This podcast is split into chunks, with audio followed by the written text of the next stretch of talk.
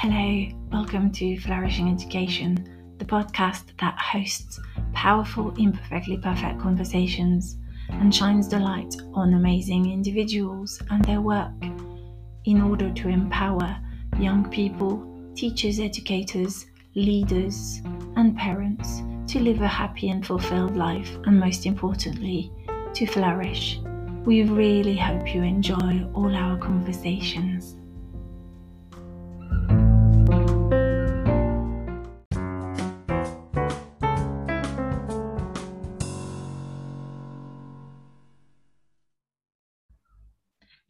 Welcome to another powerful, imperfectly perfect conversation for the Flourishing Education podcast.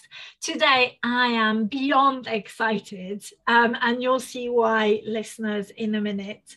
To uh, you know, welcome and introduce you to uh, PJ Jackson. So, uh, author and leading authority on career career development and women in business.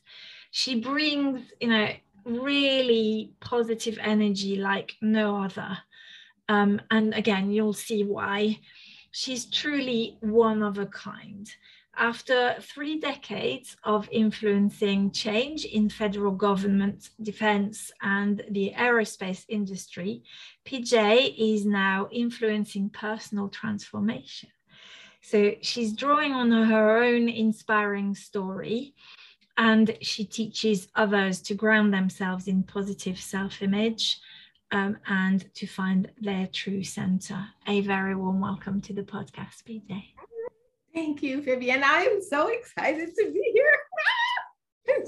it's just wonderful. So, um, listeners, the reason we both excited is that, and I know that you're in for a treat, is because I've spoken to PJ several times, and she is probably the the most heart-centered human being I've come across ever. Um, so yeah, I just can't wait to see where this conversation takes us. Um, so PJ, let's start with um, when we first spoke, you you you kindly well, you obviously told told me about all your work, and then you mentioned your book, The Labyrinth influence. Um, I bought an, the uh, Audible copy because I wanted to listen to it straight after speaking to you. And then you kindly sent me a copy, which for the listeners, you're not, you can't see if you're if you're listening rather than watching the video. Um, but this is the book. So let's start about let's start with this book because it's such a such a beautiful, moving story. Um, and perhaps with the fact that um, you haven't given a name to your character. So do you want to tell us about that, the reasons behind it, and then the story and why you wrote the book? Oh gosh. Okay. You know, we we don't have all day, so that's going to be tough to just sort of put it in a little nutshell. Um, the inspiration for the book came from my doctoral advisor. I had um, retired from industry uh, to be a caregiver for my husband who was sick with leukemia the second time. And he and I had a conversation, and I said, I don't know what I'm going to do next. And he said, You've always been such a mentor to everyone. You should write another book. And I was like, Okay. Like what? He goes, Well, like who moved my cheese, right? Sort of a parable of what people need to do without telling them what they need to do. And I was I was intrigued. So it was like, hmm, okay, I, I can do this. And and so the labyrinth comes from in in in the book the labyrinth is explained at a retreat which i spent a lot of my time at um, the actual labyrinth walking happened when my husband was dying. And he was in the hospital and he, he was um, he was only given a short time to live. And so I had never walked a labyrinth before.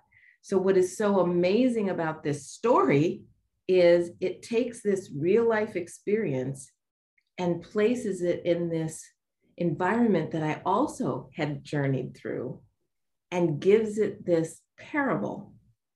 That's why it's the woman. Because if I were to say, oh, this is PJ, or this is Fabienne, or this is Sally or Mary, people would go, oh, I'm watching that person journey through the story. Isn't that a nice story? But when you call the character the woman, people become immersed in the character and they can feel the character as themselves. I get that so often from my readers. They'll write me and say, Oh my God, you wrote this story about my life. and it just comes through that way. And so it was um it was just such a joy to write. And what people don't know is so the way that we had to create it was to make it a logical flow. So that's why it's said based on a true life story, so that people could logically understand what was happening. But in the ending parts of the chapters of the book, I was actually living that in my life at the time. And so every week, something would be happening in my transformation. And in the end, I don't want to ruin it for everyone. But in the ending scene, that scene actually happened to me in my sitting area. And it was just, it was such a gift. And so I, I think that's what comes across in the story so much is that this is a real person experiencing something that is universal. Universal, everyone can feel it when I do book clubs then I'll say, okay, how many people have read the book? And they'll raise their hand and I'll say, so how many people saw themselves? And oh, everyone will raise their hand. And then I say, how many people saw their mother? And I get a lot of hands. And I've also got readers who have said, I understand my mother so much better now. Yes because it's uh, so I, I, I recognize myself but uh, yeah you, you're so right and i think it's about there's that you know you, you describe the the the woman you know so it's like our it's also about our place as women in a, in a very in very patriarchal societies right and mm-hmm. and all the expectations that come with being a woman right? So so i i i really resonated in so many ways but it's just uh you know one of the thing i wanted to to I, i'm trying to find some of the quotes that i loved in particular because obviously what i love about what you've done in the book is the the messages are in italics right? Where it's all for us to to uh remember. Um and I, I I love this one in particular. So I'll read it just so that so our listeners can can. Happiness is not an external object; it's an internal anchor that no one can uproot once you have grounded yourself in your soul's purpose, and once you've let go of your guilt. When you give yourself the permission to be you, you are in control, and that really resonated with me because that soul's purpose and that letting go of the guilt. That's been that's been really like the story of of my life.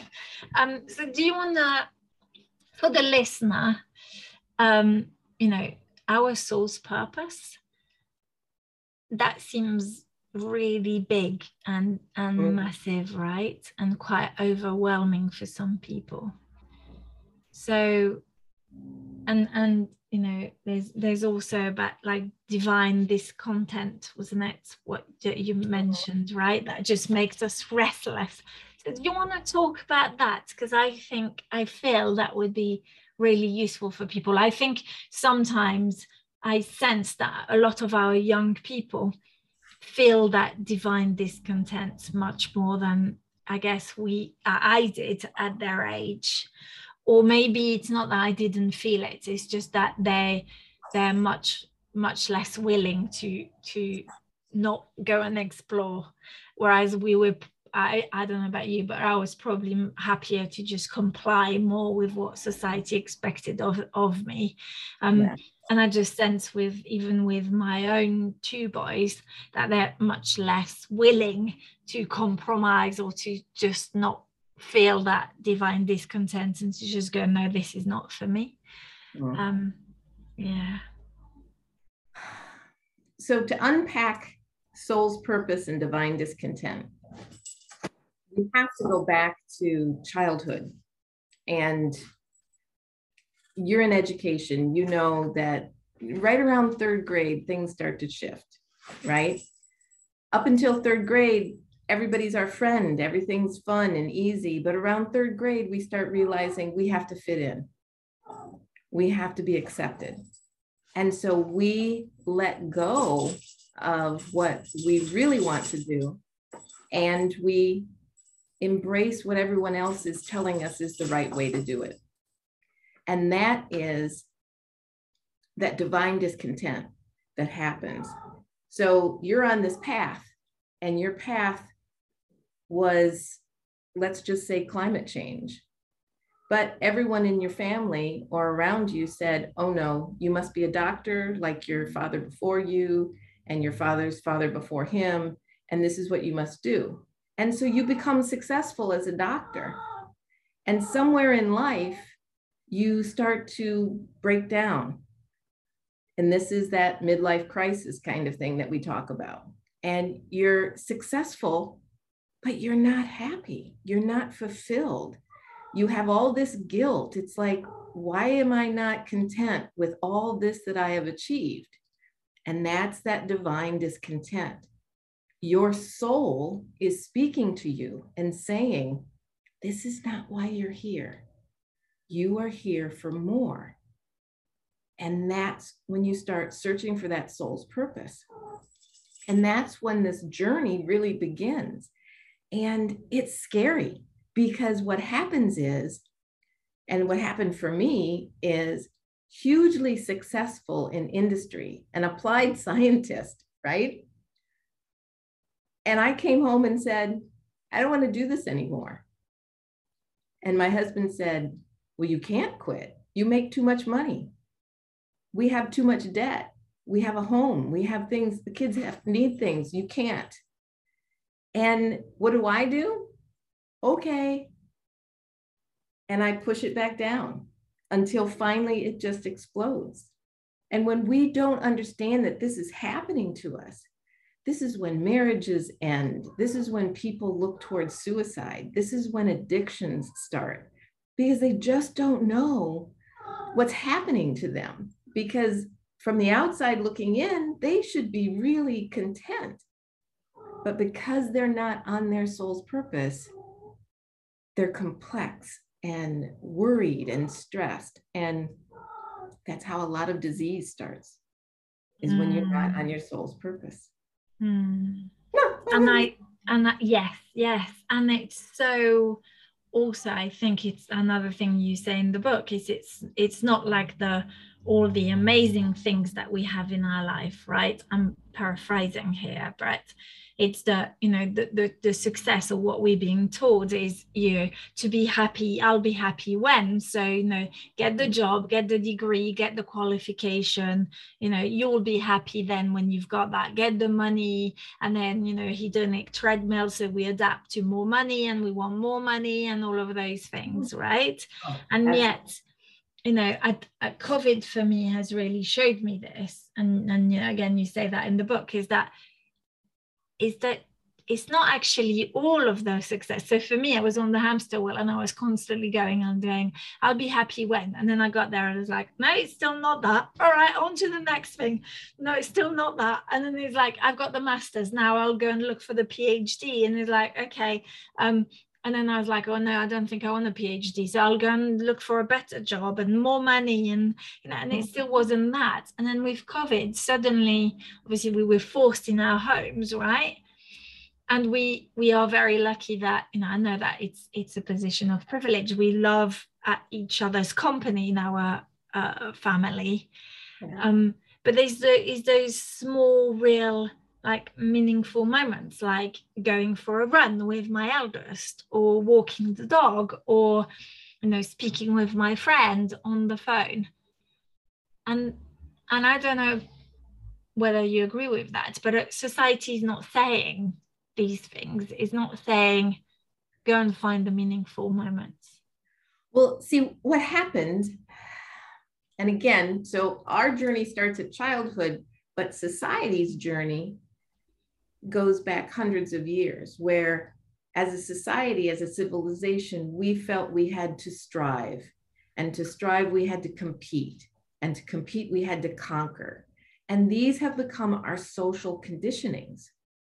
And so, for a civilization to survive, there are certain energies that build and um, produce and move things forward. So, this is the evolution.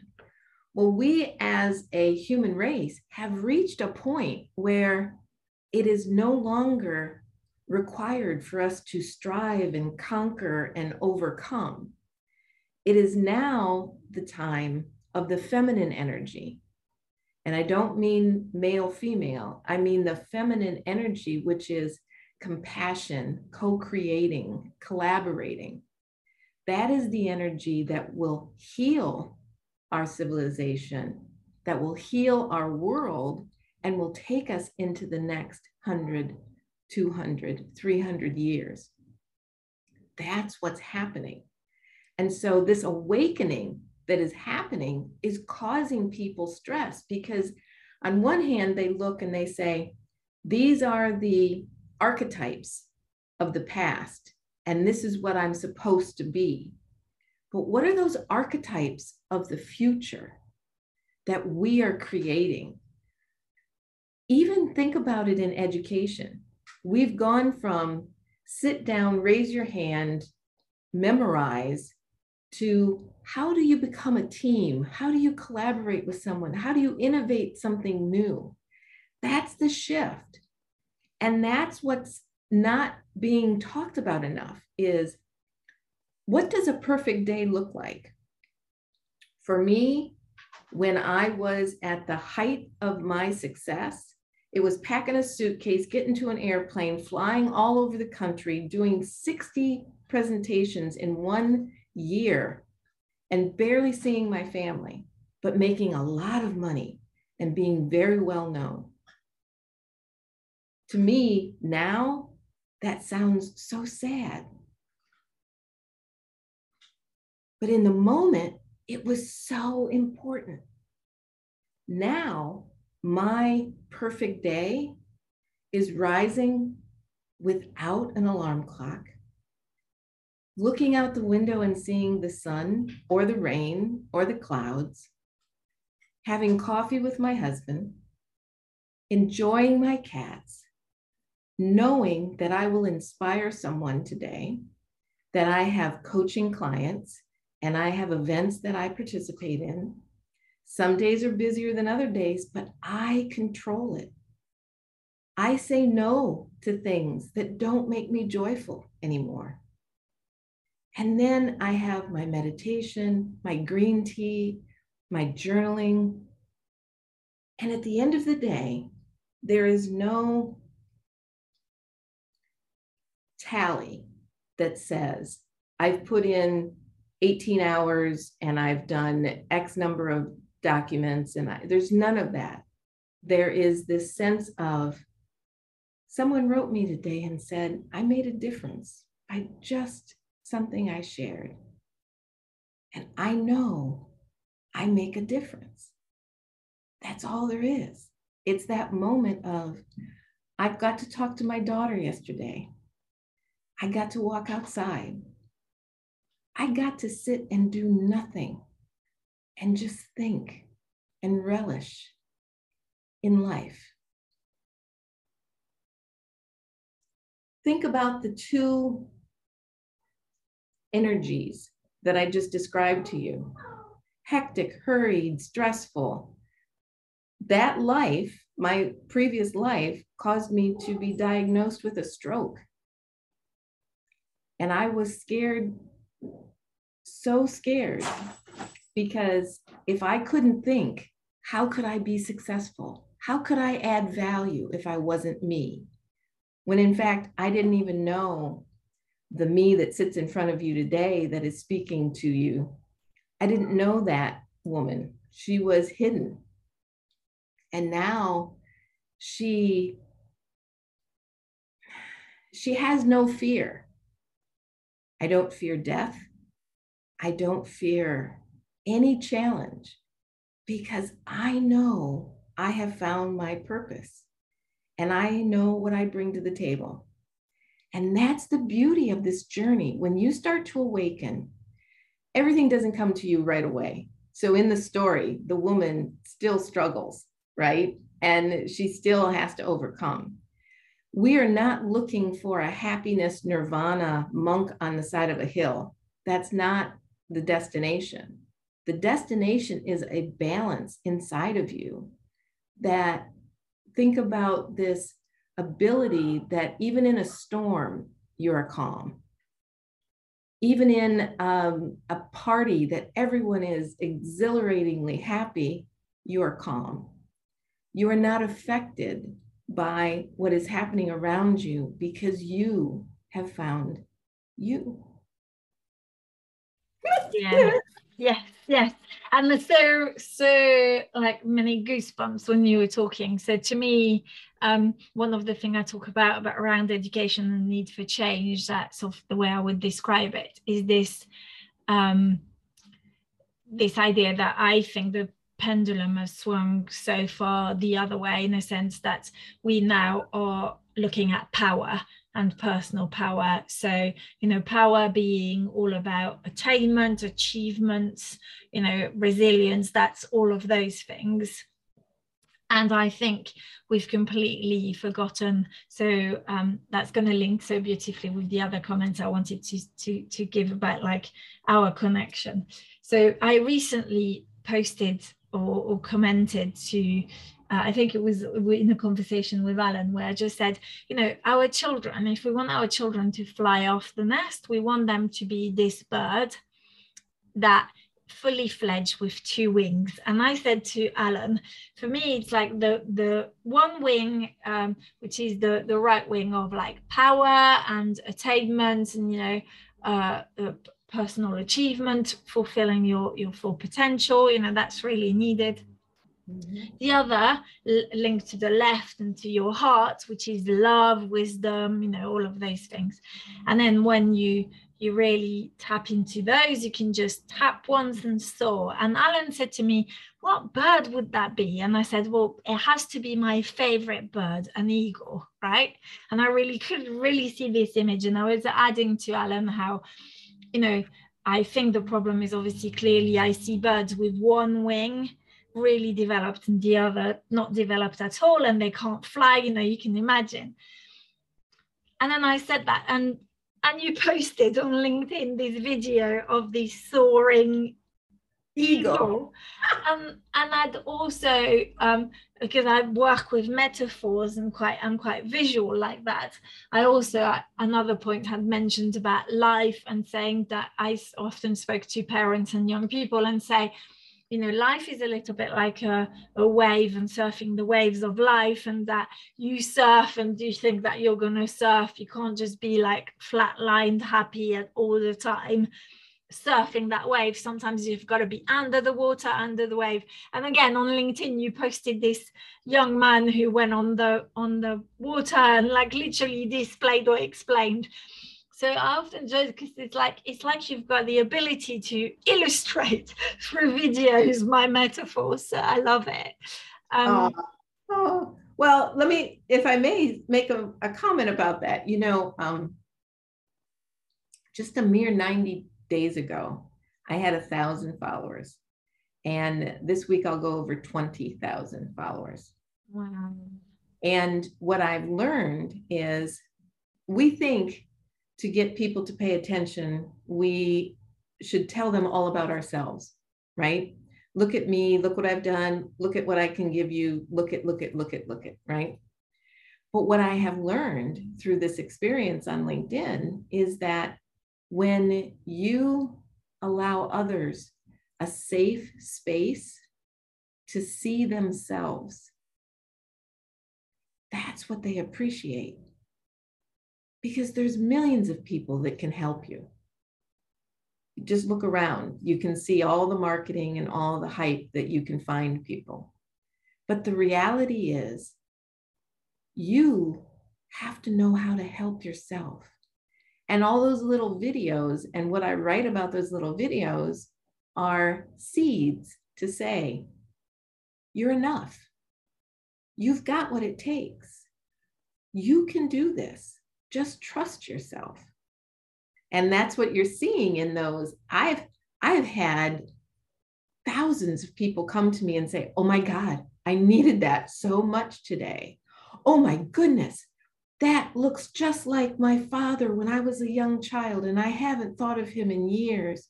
Thank you for helping me find my father today.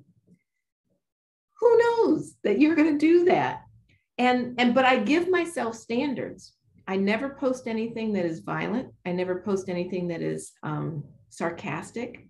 I never post anything that blows up or that is damaging or that is harmful because there's enough of that. If you want to find that, you can find it. I only post things that bring forward that inner strength that people can see themselves, just like the woman in the story. You can see yourself in each one of those little videos. So I love that that you mentioned that.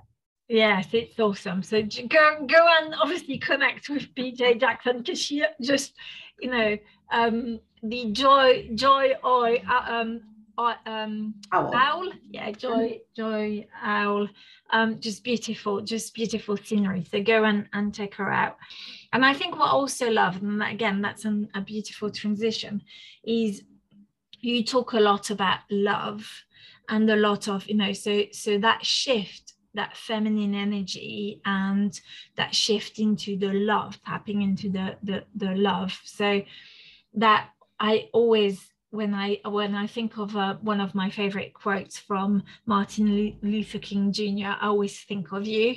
So you know, uh, power without love is reckless and abusive. Love without power is you know, anemic and sentimental. And so that leads me beautifully onto the other book that you have written, which is One of a Kind.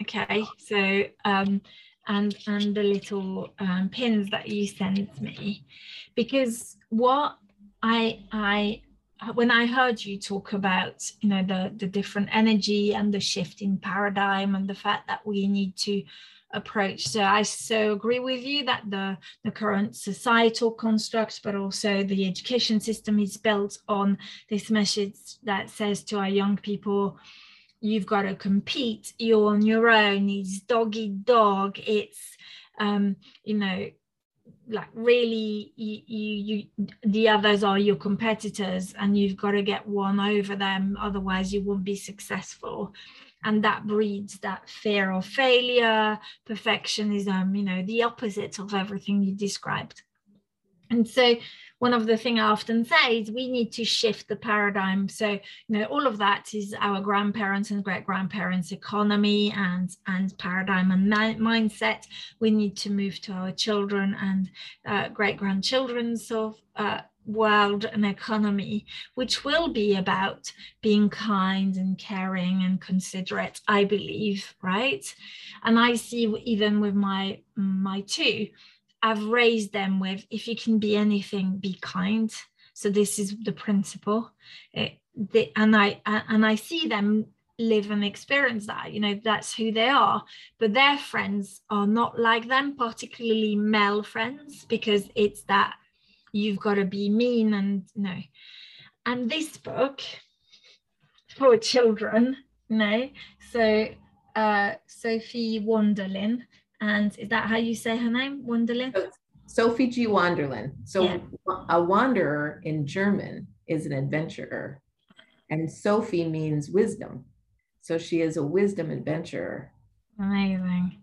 And then one in one of a kind. And and it really promotes for children all of those being a one of a kind adventurer. Uh, and and this uh, sort of everyday event, adventure in kindness right mm-hmm. so talk us through this book and and you know because I, I just feel like there's there's this book for for the adult to become a bit of a you know more connected to their own wisdom tapping their own wisdom but also for for our children so do you want to talk us through through the book sure so so Sophie G. Wanderland is my second book. My first book was called um, Adventure Day One Seven Strategies When Life's Journey Gets Rough. And those seven strategies were what my husband used in his first journey with leukemia. And we sort of wrote the book together. And of course, your first book is always, oh, it'll be an amazing bestseller kind of thing, right? But what I realized is that it was a love letter to him because it has letters from the family, um, while he was in the hospital. And in fact, even Adventure Day One. So think about in 2002, we didn't have everybody have a smartphone computer kind of thing. He had to go to the nurse's station and say, I'd like to send an email to my family that I've been admitted for leukemia treatment. And when he started to write, the subject line was Adventure Day One. And so I had been being um, mentored by publishers and publishing companies with my first book. And one day, it was in a September, I got this tweet that said, if you want to change the future, write a children's book. And I thought, wow, what if I took the seven strategies that he used to overcome cancer to actually apply it to a child. Because if we don't start early, how are we supposed to be positive and engaging and kind as an older person? So that was the, the idea. And it was, um, I wrote it out. I, so I had the seven strategies and I put them up there and I drew this crazy little girl wearing rainbow socks with big curly red hair. And Sophie is wisdom and um, Wanderland is the German for wanderer, journeyer, adventurer kind of thing. And so that became um, the name. And G, we'll talk for another time. That's a special story on why her initial is, is G. So I put this together, and it wasn't a short period of time later that my husband got sick for his second round of leukemia. So we go into the hospital and I start drawing all of this on the walls so that I had something to do. And he would push the button for a nurse to come in, and the nurse would come in and they'd say, How's Sophie doing today? And my husband would say, I'm the one that needs help over here. You can let her story sit, right? Um, and so even a couple of the characters in the book are based on nurses in the book. And so what this does is it's seven little stories and it follows the um, colors of the rainbow. And red is kindness to self, and orange is kindness through sharing. Yellow is kindness through helping hands. Green is kindness through love. Blue is kindness through your words. Indigo is kindness through your intuition, knowing right from wrong. And violet is kindness through your big ideas, that you have the wisdom that can change the world. And so, a couple of the things that I wanted Sophie to do, and my publisher wasn't really happy with it. One was I wanted it to be a big book so that little ones could sit behind it and, and it was like bigger than life to them. So, that's why it's a big hardback book. I wanted it to be full of color. So, it's a, um, it's a picture book for three to five year olds, but it's an early reader for five to eight year olds. So it's sort of not, most books don't try to hit both. but I thought it's one book. Let's try to get everybody engaged, right? And um, and the other thing was big ideas. So in each of the little segment stories, Sophie has an issue, and then she gets this big idea, and that's just what she does. And I have read to over 3,000 children across the United States where I get them to be all excited and they're I have a cheer around the colors of kindness and the kids just love it. And what two things that came out of the journey with the children. One was that um, the third grade experience.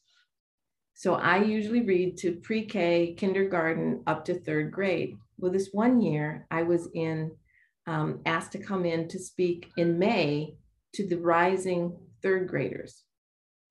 And um, in the story, uh, Sophie has, um, she's watching the sunrise and her mom's not there. And so she decides that she wants to draw the sunrise. And so I, I took a moment and I said, So where do you think her mom is? And two little boys in the back of the room said, Ah, she's probably dead. And so I thought, oh, that's a new one for me. So I, I didn't, you know, I didn't acknowledge it. I just went on. And then when we get to indigo, knowing right from wrong, Sophie is building, um, it's her turn to take a snack to school, and there's just enough cupcakes for everyone. And the challenge she has is whether she will eat the one and not take it. And so I said, So what do you think Sophie does? Same two little boys in the back of the room said, Oh, she eats it. And I thought, what is going on at this age level? I've never had any class have anyone speak out like that. Now, it could be random to the two children in the class, but I think I started, well, I don't think, I started doing research. And that's the time when people, children, start learning about standing out, making a scene, being noticed. How do you do that? And you do it through this sense of shock and awe, right? The other thing that I got from the children was the fourth and fifth graders loved Sophie's story, but it was sort of younger than their age group. So the schools started saying, well, could you do something? Could you develop something for the fourth and fifth graders? Because your, your message is so important. So I came up with something that's called What Color is Your Life? And for fourth and fifth graders, I used the same seven, seven levels and the same color scheme and the same kindness ideas, but I've aligned it with career paths. And so when I come in and I say, What type of kindness do you like doing the most? They lean in and they think, oh, well, I like to share, or I like to give compliments, or I always have these big ideas around doing things for animals or the planet, or right. And so when they identify a color, then I say, well, you know, if um, you like giving compliments and you like being kindness with your words, you might make a really good journalist or a teacher or uh, you know and we go on and on. And then they're like well can i be more than one color? Yes you can be more than one color. My dad's an engineer. What color is he? Amazing. So they start thinking about my job is how i want to be kind to the world how i want to give back to the world rather than oh i've been asked this a million times. I don't know. Just tell me what i'm supposed to be so you'll stop asking me. And I think that's the shift that we have to encourage our children to take is you have this one heartbeat that you have been given to make your life what it's supposed to be. The one person that knows is you. No one else. Now, they can give you insight and they can give you advice. But until you choose your life and what it means to you, you will continually struggle, whether you are a child, a young adult, or a mature adult. We were all born perfect and complete. We are trained to dislike ourselves, to think we're not enough, and that we are not doing what we're supposed to be doing. Yeah, so true. I was saying to a friend on Sunday evening how imagine if we taught our children um, you know that in education there's this concept of uh, you you know children are empty empty vessels that you've got to fill in right with your knowledge. So like the old paradigm which is i'm the sage on the stage and i'm going to fill you up with my knowledge right? And i just said imagine if we just stopped at you just an empty vessel full stop. Mm-hmm. create from that space. You decide. mm-hmm. You're the blank slate and you decide how you you you allow the life to unfold and come through you. Mm-hmm. imagine the gift right? Rather than just inputting all the beliefs and uh, mm-hmm. the constructs. and, and and you know it's it's interesting the work that i've done on myself um, trying to understand my social conditionings as a child. My mother always told me i could do anything i wanted to do but I never believed it. There's a there's a disconnect between what the adults around you tell you and what you believe about yourself. And I think that the the core the critical essence of helping our children is to encourage them to trust themselves because we are imprinted with what we need to know. Now, yes, there's education that we need. You're not born a brain surgeon or an astronaut, but you are born complete with the DNA of what you are supposed to accomplish here. And it's not striving, it's thriving, right?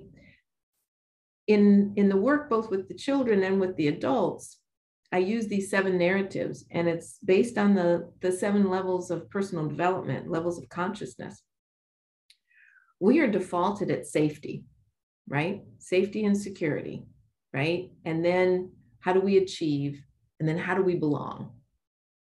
And until you can get hold of that, you are stuck in that cycle. It's very um, compressed and, and contracted, right? And you just you're miserable. Doesn't mean that you're not successful, but you're not growing in your personal development. Level four is transformation. In the color sequence, it's green, it's love. It's learning to love yourself and accept yourself. Once you have accomplished that, you start to let go of your ego and your soul starts to get louder for you to hear. And then you raise up into being in service and being in your purpose and helping humanity, right? So when we think about um, Maslow's hierarchy, right, that's a very old model, but um, it, it still rings true when you stop and think about all the other models that have been made since it. I um, support Richard Barrett's model of consciousness, right, where we actually grow through these and they're important. Safety and achieving things, having a purpose, and belonging in a community are so valuable to our psyche. But many of us get locked into that level and never come out. And it's that self love. That was for me the hardest thing to learn. I was always last on my list. Why would I need help? Even the woman in the book says, Why would I go to a woman's only retreat? I don't need to be a woman, I need to be successful. Where does that come from, right? This woman sitting in front of you now says, How crazy is that that I felt that way? But millions of women feel that way. I'm not supposed to take up space. I'm supposed to disappear. I'm not supposed to be vocal. I'm just supposed to do my job. And we have to break that pattern. And we start by breaking it with children by saying, it's okay for you to be nervous and excited and, you know, and not sit in your seat. Okay. Let's figure out how we can go outside or go to the gym or let's do a walking session. Looks like everybody needs to get out of their seat instead of you must obey and you must sit still and you must be what I tell you to be.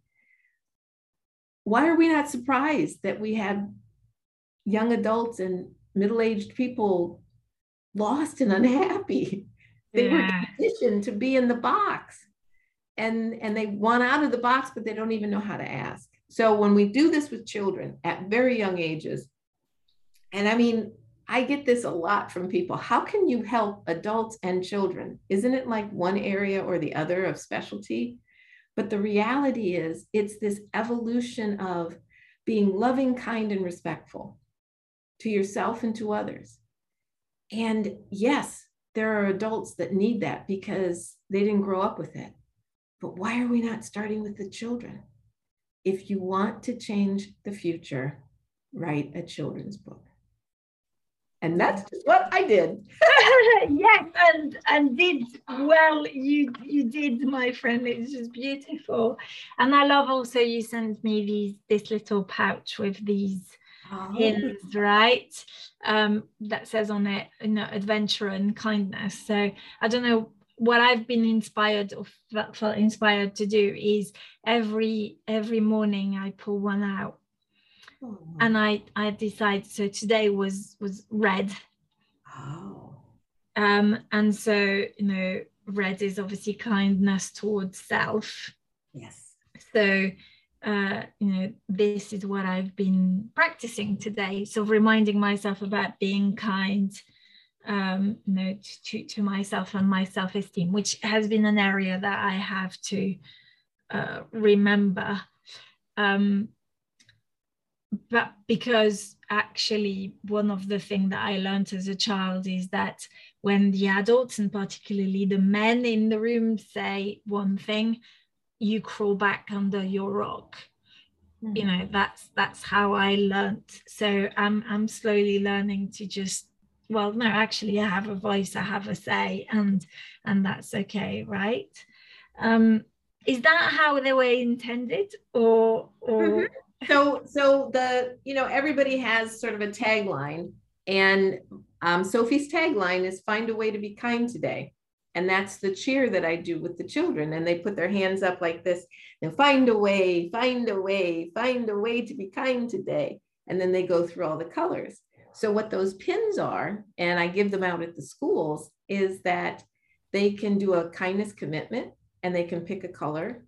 And then they go off and do that. And then they get to come back and tell the class that they were kind to themselves. They took a nap when they needed it, or they took a break, or, um, you know, they uh, drank water to keep them healthy, you know, those kind of things. Um, I told myself I was okay, you know, those types of things. And um, and it's a really great conversation for children and their their parents or their adults is that you know they can say in the morning okay Fabienne pick a pick a heart. Okay this is oh it's green. Okay that's love. So today everything is about love. So while you go to school you practice love kindness and when i go to work i'll practice love kindness. And then when we get home tonight and we have dinner, we'll talk about what we did for the day. Great conversation because if the child comes home and says, I tried, but nobody wanted to play with me, oh, that's an insight. Or I tried it and they made fun of me. Oh, that's another insight. Or Sally really loved it. She said that she and her mom do that too oh, well, Sally is somebody we definitely want to invite over for a play date. So it gives the adult an idea of what's going on without saying, so how was your day? Because the answer usually is fine. yeah. yes. Yes, absolutely. I just yeah, so so lovely and so so empowering. And and for the adults, so you were saying you know and this is also the message here right about loving ourselves and moving from the from those that the beyond the safety security sense of belonging to the self-actualization and the love right? Um because because very often people say to me but you know self-love is really selfish. So um this this idea of that looking after so i i use the analogy of of putting your own oxygen mask on um, and the need to yeah the, the the need to sometimes you need time out. So for me if i need time out i go for a walk in the in the countryside. That's what i how i you know the minute i enter the woods i feel like oh that's it. I'm, I'm reconnected and breathing. But because uh, in childhood we are taught not to you know you're not the center of the universe and you know the world doesn't evolve around you or other statements that we often hear right mm-hmm. so what would you would be your message to people um, who who struggle with that aspect of self-love because sometimes it's seen as being ego- egotistical slightly like um so there is a difference between um, self love and selfish. Okay. Um, self love is this evolution after you have um, mastered safety and security, understand where you sit with your achievements and, and that you belong in this world, right? So those are struggles that the ego takes us through. Self love is this inner conversation I am perfectly okay the way I am. It is not a conversation that you have with others. I'm not doing this today for you because I'm more important. Ah, that's ego talking. That is not self love talking. Okay. So the, the division is self love is an internal relationship with yourself. You are the most important person you will ever meet in your entire life. And you are the only person you will spend your entire life with. So, learning who you are and loving yourself for who you are is a relationship with yourself. It is not about, I'm going to buy a car because I deserve it. Okay, that's not self love, that's selfish, right?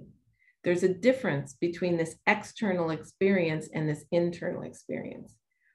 It's a relationship that you're having with yourself, and it feels guilty because so many people need your time and attention. And when you feel guilty about saying, no, I'm I'm not going to do that tonight. I am going to go on a walk. Oh, well, that's selfish. No, it's not if you want me to be the best mom I can be, I need to go on a walk. What you also do is you are showing by example to others in your family that self love is not a selfish experience, it's a healthy experience. Because when you love yourself, you take care of yourself.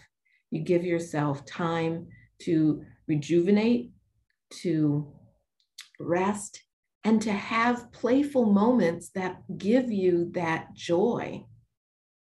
This is not selfish.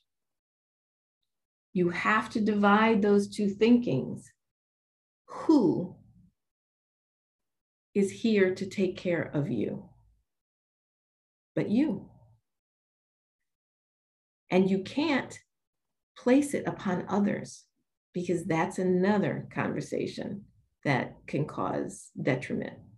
Because if you expect others to build your happiness, then you've got another lesson to learn there as well, maybe for another conversation.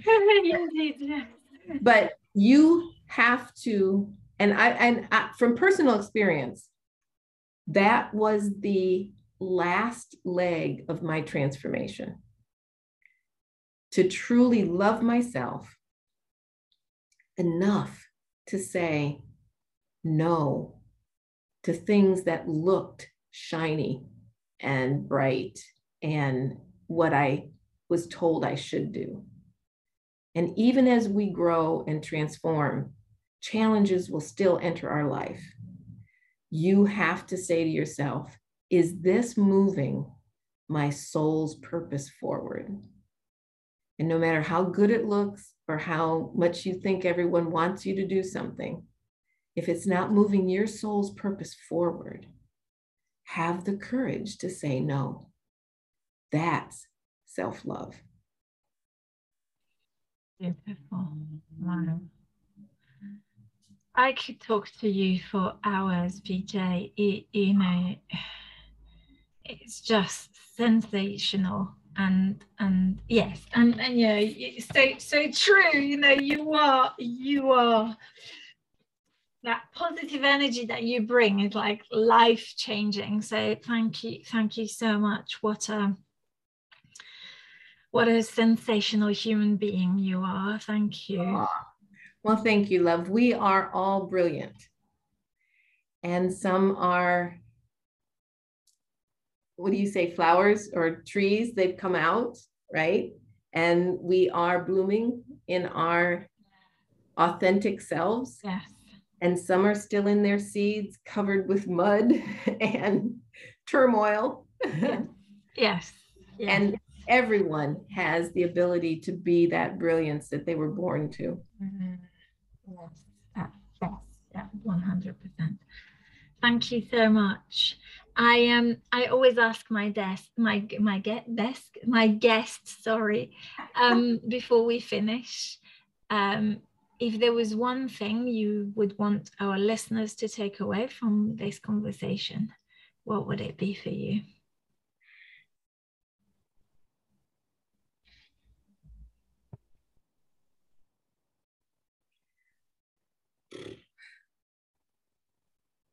Trust yourself you know more than you realize. When you sit in silence and you listen to your soul, your journey is laid out for you. And you don't really have anything to worry about.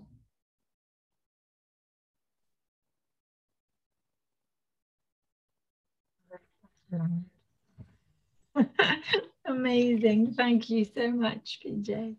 Uh, thank you, Fabienne. I loved this time together. I'm so excited, and I I can't wait to hear what your guests thought of our conversation and ideas that they might have to share with us too. Yes, I'll put all your details. So you know, get in touch with PJ and contact her on LinkedIn. Thanks so much. Thank you.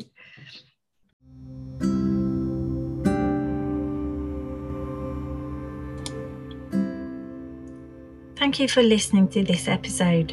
If you enjoy our podcast, please subscribe and leave a review on Apple Podcast or follow us on Spotify. You can also reach me via Twitter at FlourishingHE, on LinkedIn, or you can join our private Facebook group, Flourishing Education. All the links are easily available on anchor.fm. Thank you so much and I hope you are flourishing. Bye for now.